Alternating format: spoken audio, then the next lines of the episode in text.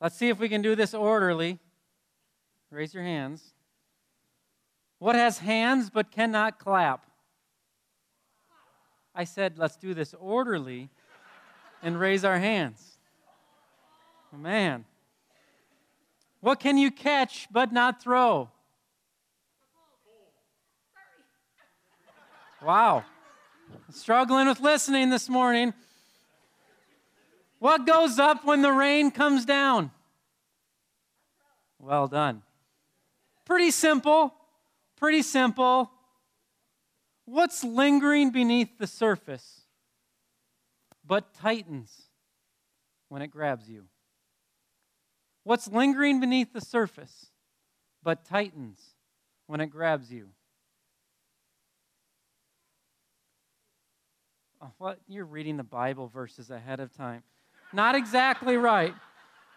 Not exactly right. Gravity, well, yes, yes. A snare.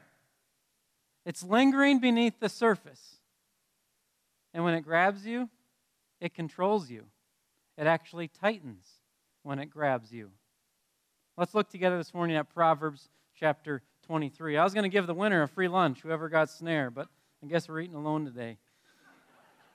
Proverbs twenty-nine, Proverbs twenty-nine, verse twenty-three. Proverbs twenty-nine, verse twenty-three through twenty-seven.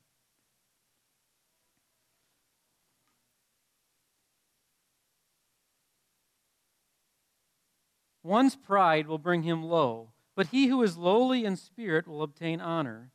The partner of a thief hates his own life. He hears the curse, but discloses nothing. The fear of man lays a snare, but whoever trusts in the Lord is safe. Many seek the face of a ruler, but it is from the Lord that a man gets justice. An unjust man is an abomination to the righteous, but one whose way is straight is an abomination to the wicked. Let us pray. Almighty God, we give thanks today for your exhortations found here in the Proverbs. And we ask now, Lord, that you give us understanding of how we can follow these exhortations. We give, pray that you give us understanding of how these exhortations shape us and form us. So we pray that today, O Lord, through the power of your Holy Spirit, you would mold our hearts and mold our minds. In Jesus' name, amen. Everyone was passing me. Not only was everyone passing me and driving faster than me, everyone else was able to do these really fast turns in the warehouse. My forklift just seemed to drive a lot slower than everyone else's. I had just received my forklift license as I was working for a, for a pop company on the weekends. It was one of my first weekends there, and I was just frustrated, wondering, how do I get stuck with this machine? Everybody else is cruising around having a good time. So I found the oldest person working in the warehouse. Not because the oldest is always the wisest, but has been around the longest. So I found the oldest person, and I said to the guy, I said, what's going on here? Why am I not able to go the speed of everyone else? And he says, here, let me show you a little trick. And he lifts something up, and next thing I know, he pulls out this little plastic thing, and he says, go ahead and drive now. That's the forklift we use when OSHA does our testing. They had put on just a little thing that slowed it down. All it was was this little plastic clip. That little plastic clip was stopping that forklift from operating at full speed.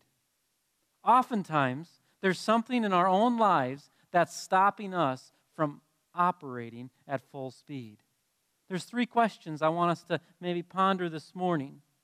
What is stopping us from confessing Christ with confidence? What is stopping us from experiencing contentment? What is stopping us from exhibiting God's glory in all of life? What is it that sometimes exhibits control over us, that we don't boldly confess Christ? What is it that exhibits control over us, that oftentimes we can't have the contentment that God promises?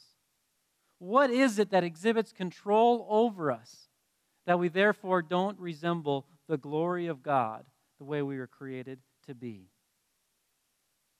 The proverb that we received this morning from chapter twenty-nine, five would tell us that that which is stopping us from living to full throttle is fear of man. Or in other words, people approval. The desire and the hunger to receive approval from others oftentimes stops us from confessing Christ boldly. Our hunger for people approval oftentimes stops us from experiencing contentment. And our hunger for people approval oftentimes stops us from exhibiting God's glory in all of life. One little sentence here in the Proverbs. Proverbs is a book we don't turn to often. Oftentimes it's used as a devotional maybe. You'll get a proverb and then a devotion written from it. We don't preach from it very often. It's an interesting book. And the best way to describe Proverbs, I think, comes from Professor Gordon Harris, who's done a lot of work in the Old Testament at the seminary I attended, and he said the following. He said, Proverbs is designed to teach people how to steer their lives properly under the command of Yahweh, which would be under God's guidance. So Proverbs is designed to teach people how to steer their lives or navigate their lives under the command of God. So, so throughout Proverbs, we just find little snippets. Sometimes it's one sentence. Sometimes it's paragraphs. Sometimes things go right along together. Other times, they're talking about vastly different things. It's like a parent having a conversation with a child. That's the beauty of Proverbs. It's God having a conversation with his children, giving guidance. This is wisdom for how to take the knowledge he gives us and apply it in our lives that we can faithfully follow after the ways of God. This morning, we're going to drill in to this one proverb we received, this one piece of guidance that makes us aware of that which can stop us from thriving. Fear of others has great power in our lives. I think people-pleasing might be a bigger problem in the majority of our lives than a lot of the other sins that get headlines a majority of the time. Because people-pleasing is oftentimes at the root of those other headline sins. People-pleasing drives us to do weird things. It also drives us to not do things. When I was in high school, believe it or not, I had a lot of ladies that were interested in me. And, um, and I did have a girlfriend in high school. And in high school, I had this great outfit. It was this army uh, camouflage pants and then red green. How many are familiar with red green? Wow, no, Red Green, the duct tape, famous, yeah, turn on public broadcasting, television. Anyhow, Red Green fixes everything with duct tape, and I had ordered a shirt from Red Green. It was kind of had fake suspenders on it and had some weird saying on the front. So I used to wear to school, this shows how cool I was, these camouflage pants and this Red Green t-shirt. Well, I used to take a lot of grief for that shirt. Finally, I started dating this young, this young gal, and the young gal finally said one day, she said, hey, you can't come by my locker anymore when you're wearing that outfit to school. Do you think the outfit was ever worn again? That pretty much brought a quick stop to that whole fashion. You know why? Because you're trying to please someone. You want someone to say, hey, I like you. We do stuff like that all of the time. We are people pleasers, and pleasing people can be dangerous. It can be really dangerous because seeking to please people can cause us to do certain things that are harmful to ourselves and them. Here's a list of things that I found really helpful uh, of helping examine my own heart to say, am I a people pleaser? Are you willing to confront sin in the life of another believer? Are you willing to confront sin in the life of another believer? Oftentimes, a people pleaser does not want to confront anyone. Are you willing to acknowledge struggles in front of others? Are you willing to acknowledge struggles in front of others? Oftentimes, people pleasers don't want to acknowledge struggles because it would affect the way that people view them. Do you oftentimes, do I oftentimes steer conversations away from topics that might cause people to realize what I really believe? Do I steer conversations away from topics that might cause people to realize what I really believe? Do I shade the truth in order to not offend others? Do I shade the truth in order to not offend others? And here's two that maybe I hadn't thought about at all, but this author, Ed Welch, helped me think about. He said, do you fish for compliments? Do you fish for compliments? People pleasers want to be complimented. Do you frequently, frequently put yourself down in the hope that others will disagree? Do you put yourself down so that others will disagree and you'll hear the opposite? You'll hear approval. Those are just questions to help us examine our own hearts and our own minds to say, do I struggle with an addiction to human approval? Do I struggle with seeking to please people before I seek to please God? Many of us, at one point or another, we can answer yes to those questions. Well, this concept of addicted to approval or the fear of another human being, the proverb describes this for us in Proverbs twenty-nine twenty-five, that the fear of man lays a snare. Snare simply means something that is unseen, but is meant to trap you. Meant, and it's the same word used for noose, that when what happens when you pull away, it tightens. And so fear of man is something that is kind of lingering beneath the surface. It's always kind of there in our lives, and it tightens its grip on us continually. Oftentimes, even as we try and leave it behind. And it's a noose in the sense that it controls us.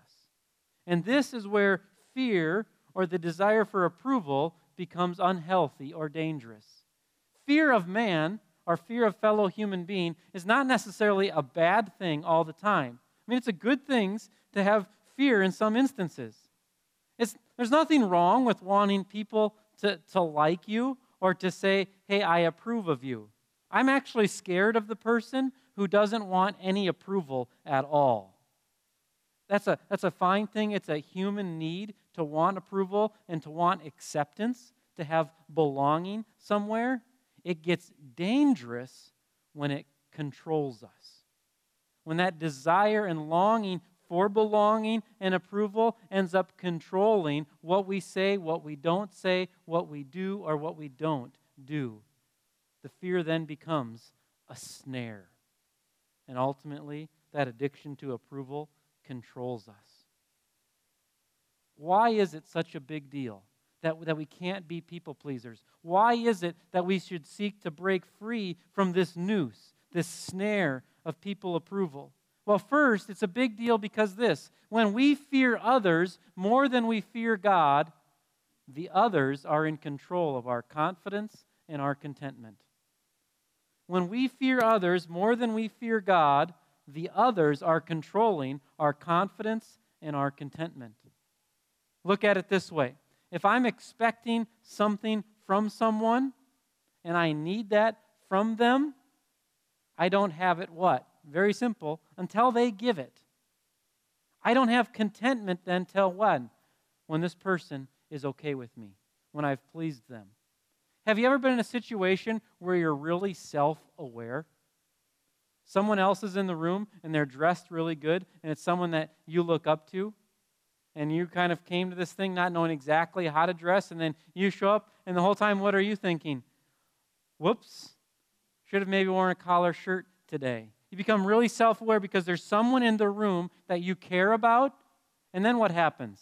That affects your confidence. Because in the back of your mind and in your whole being, you're thinking to my, yourself, what are they thinking of me right now? And it affects the way you interact with others. That person is in control of your confidence. The person who you're seeking to please is in control of your contentment. You're not going to be content until what? You believe you're accepted.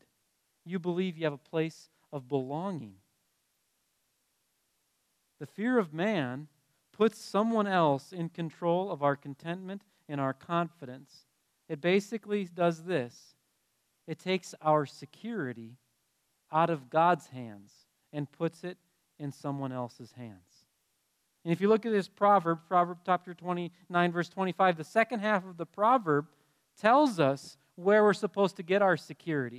If you look at the second half of the proverb, it says, but whoever trusts in the Lord is safe. In other words, where is our refuge? In the presence of God, in the knowledge of God. We look at all of the psalmists, and the psalmists declare, where does my help come from? My help comes from the Lord, maker of heaven and earth. The one who gives us security, the one who ultimately controls our confidence and our contentment, should be God alone. Yet when we fear others above fearing God, they control our contentment and our confidence. How crazy to put that much power in another person's hands. And not only that, put that much power in an unreliable set of hands. Because one person can provide confidence and contentment maybe for a moment, but it's not going to be consistently over a long period of time. Find me a person that you've never been disappointed with. Not once have been disappointed with them. It simply doesn't happen. People disappoint us. Even our closest friends, our spouses, we disappoint one another. Why? Because we're frail. We're broken sinners who are not yet perfected. Why would we put our confidence and our contentment in someone's hands who cannot deliver it consistently over a long period of time? Fear of man is a big deal because it robs God from giving us our security. Fear of God is a big deal because ultimately, fear of man is a big deal ultimately because it does this. It elevates humans and it minimizes God. And this is the root of the problem, is that in the fear of man, when we're seeking to please people, we're putting people in the place where God alone belongs. We see this in John chapter twelve that we read earlier in our service. The authorities talking about Jesus, it says the authorities believed in Jesus. But what happened? They kept silent. They didn't say it. Why? John twelve tells us that because they loved the glory of the people, the temple leaders, rather than the glory of God. In other words, they wanted to receive applause. They wanted to receive approval. They wanted to be told, you're great, by humans. They longed for the approval of humans more than they longed for the approval of God. The religious leaders, if we would have read John chapter five today, it's a very similar passage to John chapter twelve. The religious leaders, Jesus says to them the same exact thing. Hey, you're having trouble confessing me because you're looking for the glory of your peers rather than glory from your Creator.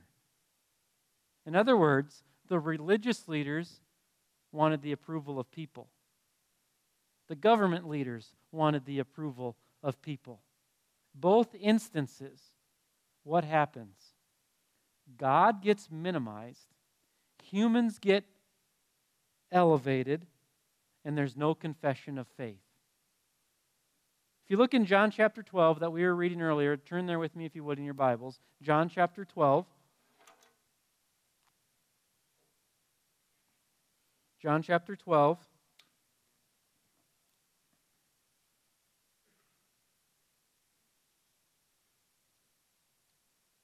Verse forty-two.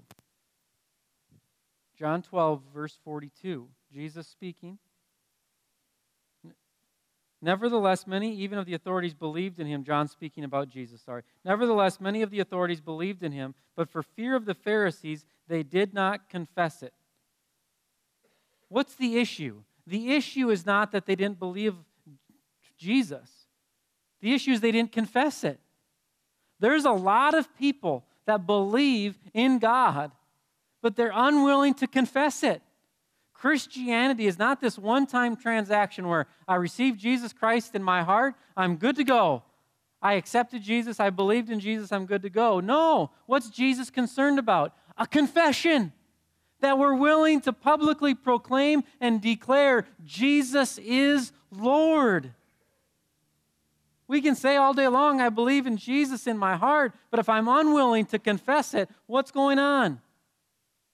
I've put someone else in the place of God because I fear them more than I fear the living God.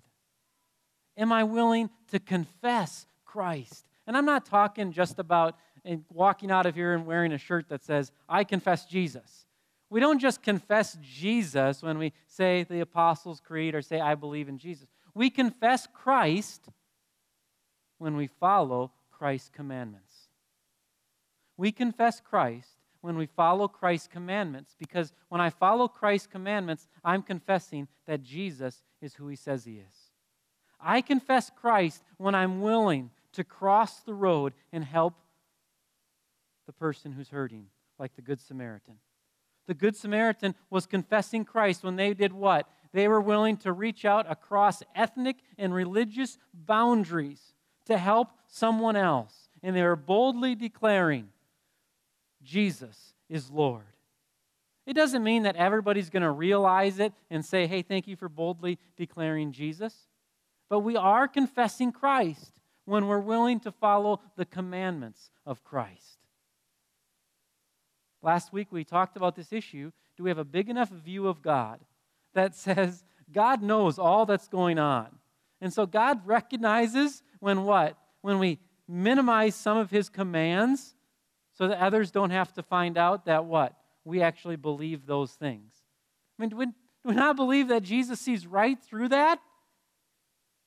If we're going to confess Christ, we have to be willing to follow the commands of Christ.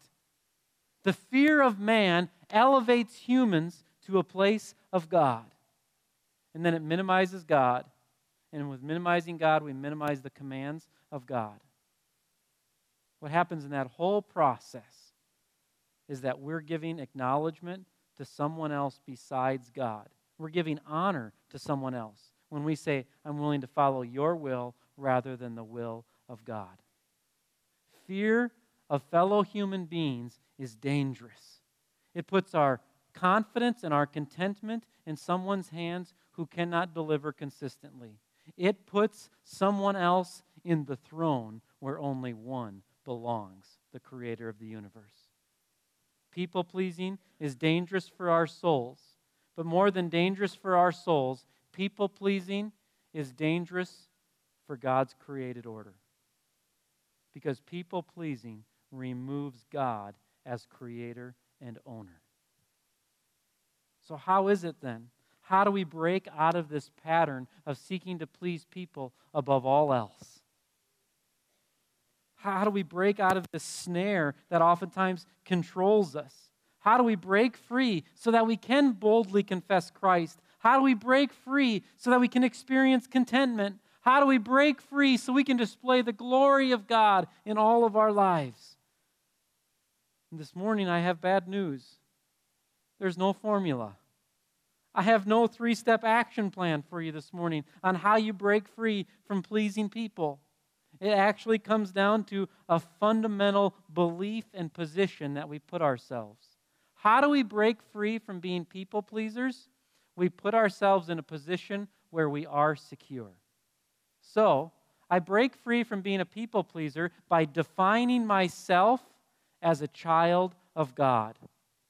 I break free from being a people pleaser by finding security in God and then working from that position of security the rest of my life.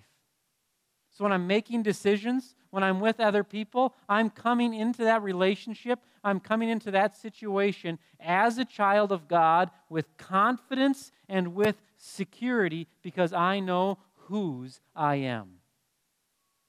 It goes back to Proverbs twenty-nine twenty-five, the second half of the proverb. But whoever trusts in the Lord is safe. That's not a three-step little process. That's a life of trusting in God. And a life of trusting in God gives us security. And then I operate from a position of security, a position of confidence. Have you ever seen someone come into a room and act with confidence? Versus someone come into a room and kind of dance all over the place, unwilling to make a decision? How do the people in the room respond? They follow the person with confidence. the one who comes in, has got a clear vision, says, here's where we're going, here's what we're doing, versus the person that comes in and says, "Ow, wow, there's just a lot of good ideas here. And um, maybe we should have beans, maybe we shouldn't have beans." Um, but the person that comes in and says what? No beans. All of a sudden, everybody enjoys that. Maybe not in that situation. You get the point, though. Confidence changes behavior. We need to be people of confidence. So many of us are walking around with our heads down like this. We need to get elevated up. We should have great confidence. Why? We've got the creator of the universe that has said, "You're my child, you're in my army, go." We should have confidence to stand up. That confidence should change our behavior. And when we come with that confidence, then all of a sudden the first question that comes to my mind is this: what does God think? How many of you have ever made a decision, the first thing that's in your mind is, "Oh boy, what's so-and-so going to think about this?" It happens all the time. We're just mad. We're doing that, con- that question, then what? It just goes in our mind. What do you think? What are they going to think? What are they going to think? The question that needs to be in our mind is this: what does God think? And here's where it can get dangerous, and I want to provide just an extended moment of understanding on this question. Because Christians get so wrapped up in this question, and then it actually leads to more anxiety. So you're working from a position of confidence. The first question that comes into your mind is, what does God think? We have to realize this: oftentimes there's not going to be a complete blueprint of what God thinks. So you're faced with a decision in life. You got to make a decision, something at work. And you're coming with confidence knowing, I'm going to act as a child of God. I'm going to act with integrity in this situation. The business deal comes up, you're faced with the situation, and you're like, okay, what would God want done here? Oftentimes then we sit there and we go like this. And we're, okay, God, um, work out, lay out the strategic plan for me. Put the periods where you want them, cross the T's, dot the I's. At least from my experience and what I see in Scripture, it doesn't work that way. God doesn't lay down a detailed blueprint. So God's given us freedom to move forward as His child. And this is where the issue of wisdom comes in. Wisdom is the ability to take the knowledge we have and apply it to specific situations. So God says to me, love my neighbor. He doesn't say exactly, hmm, should I buy him one more meal? Should I pay for their heat bill this month? Or that level of detail isn't available. That's where wisdom comes in. I know God wants me to love them. Now, wisdom is the ability to provide, do that love, that command, in that specific situation. So when we're faced with difficulties, and we say, the first question, what does God want me to do? Realize from the start, oftentimes it's going to be a broad truth. And God's leaving it in our hands. And isn't that the beauty of our Creator? That God doesn't create human beings as little robots, but God gave us the opportunity for creativity and for thinking. God's not just up there. Remember that old little Christmas toy that you wound up like this and you sat down and it just ran, up, ran across the floor? God didn't just create us in a certain way and then just wound us up and we go. We're not robots. He created us with a, with a mind to think and a will to act. And so we need to go in with confidence as a child of God. We need to have at the tip of our mind, what does God want? And then we just need to be willing to step out in boldness and faith and say, I'm moving forward as a child of God. I don't know if this is the exact right way to do it, but I'm doing it. I'm stepping out in faith. Lift it up. Lift up your head. Broaden those shoulders a little bit this week. Why? Because the creator of this universe loves you. The creator of this universe knows everything about you, what you have done and what you have left undone. And the creator of the universe, even after knowing all of that, says this: you are my child. How can we fear anyone else when the one who we should ultimately fear above all others has accepted us and has approved of us in Christ? You are accepted. You are approved. Those are words that all of our hearts and our minds long to hear. when our top desire is to hear those words from people, we put them in control of our confidence and contentment. When our top desire is to hear those words from people, we rob God of His glory. Ultimately, when we desire to hear from people, their approval, we stop confessing Christ. Today, we need to hear the words, "In Christ, you are approved. In Christ, you are forgiven. In Christ, you are God's child. Therefore, whom shall I fear?" Let us pray. Almighty King, we acknowledge that you are God above all. We acknowledge that you are creator and owner. And we ask now, God, that you would instill in us confidence and contentment from your hand alone. This morning I pray, O Lord, that each soul in this room would recognize the value and the worth they have in your sight. And I pray this morning, O Lord, that you'd enable and empower each of us to leave with confidence. God, we thank you this morning that you approve of us in Christ. We thank you that you accept us because of the sacrifice of your Son, Jesus, on our behalf. God, we praise you and we thank you. Move us out in boldness. In Jesus' name, amen.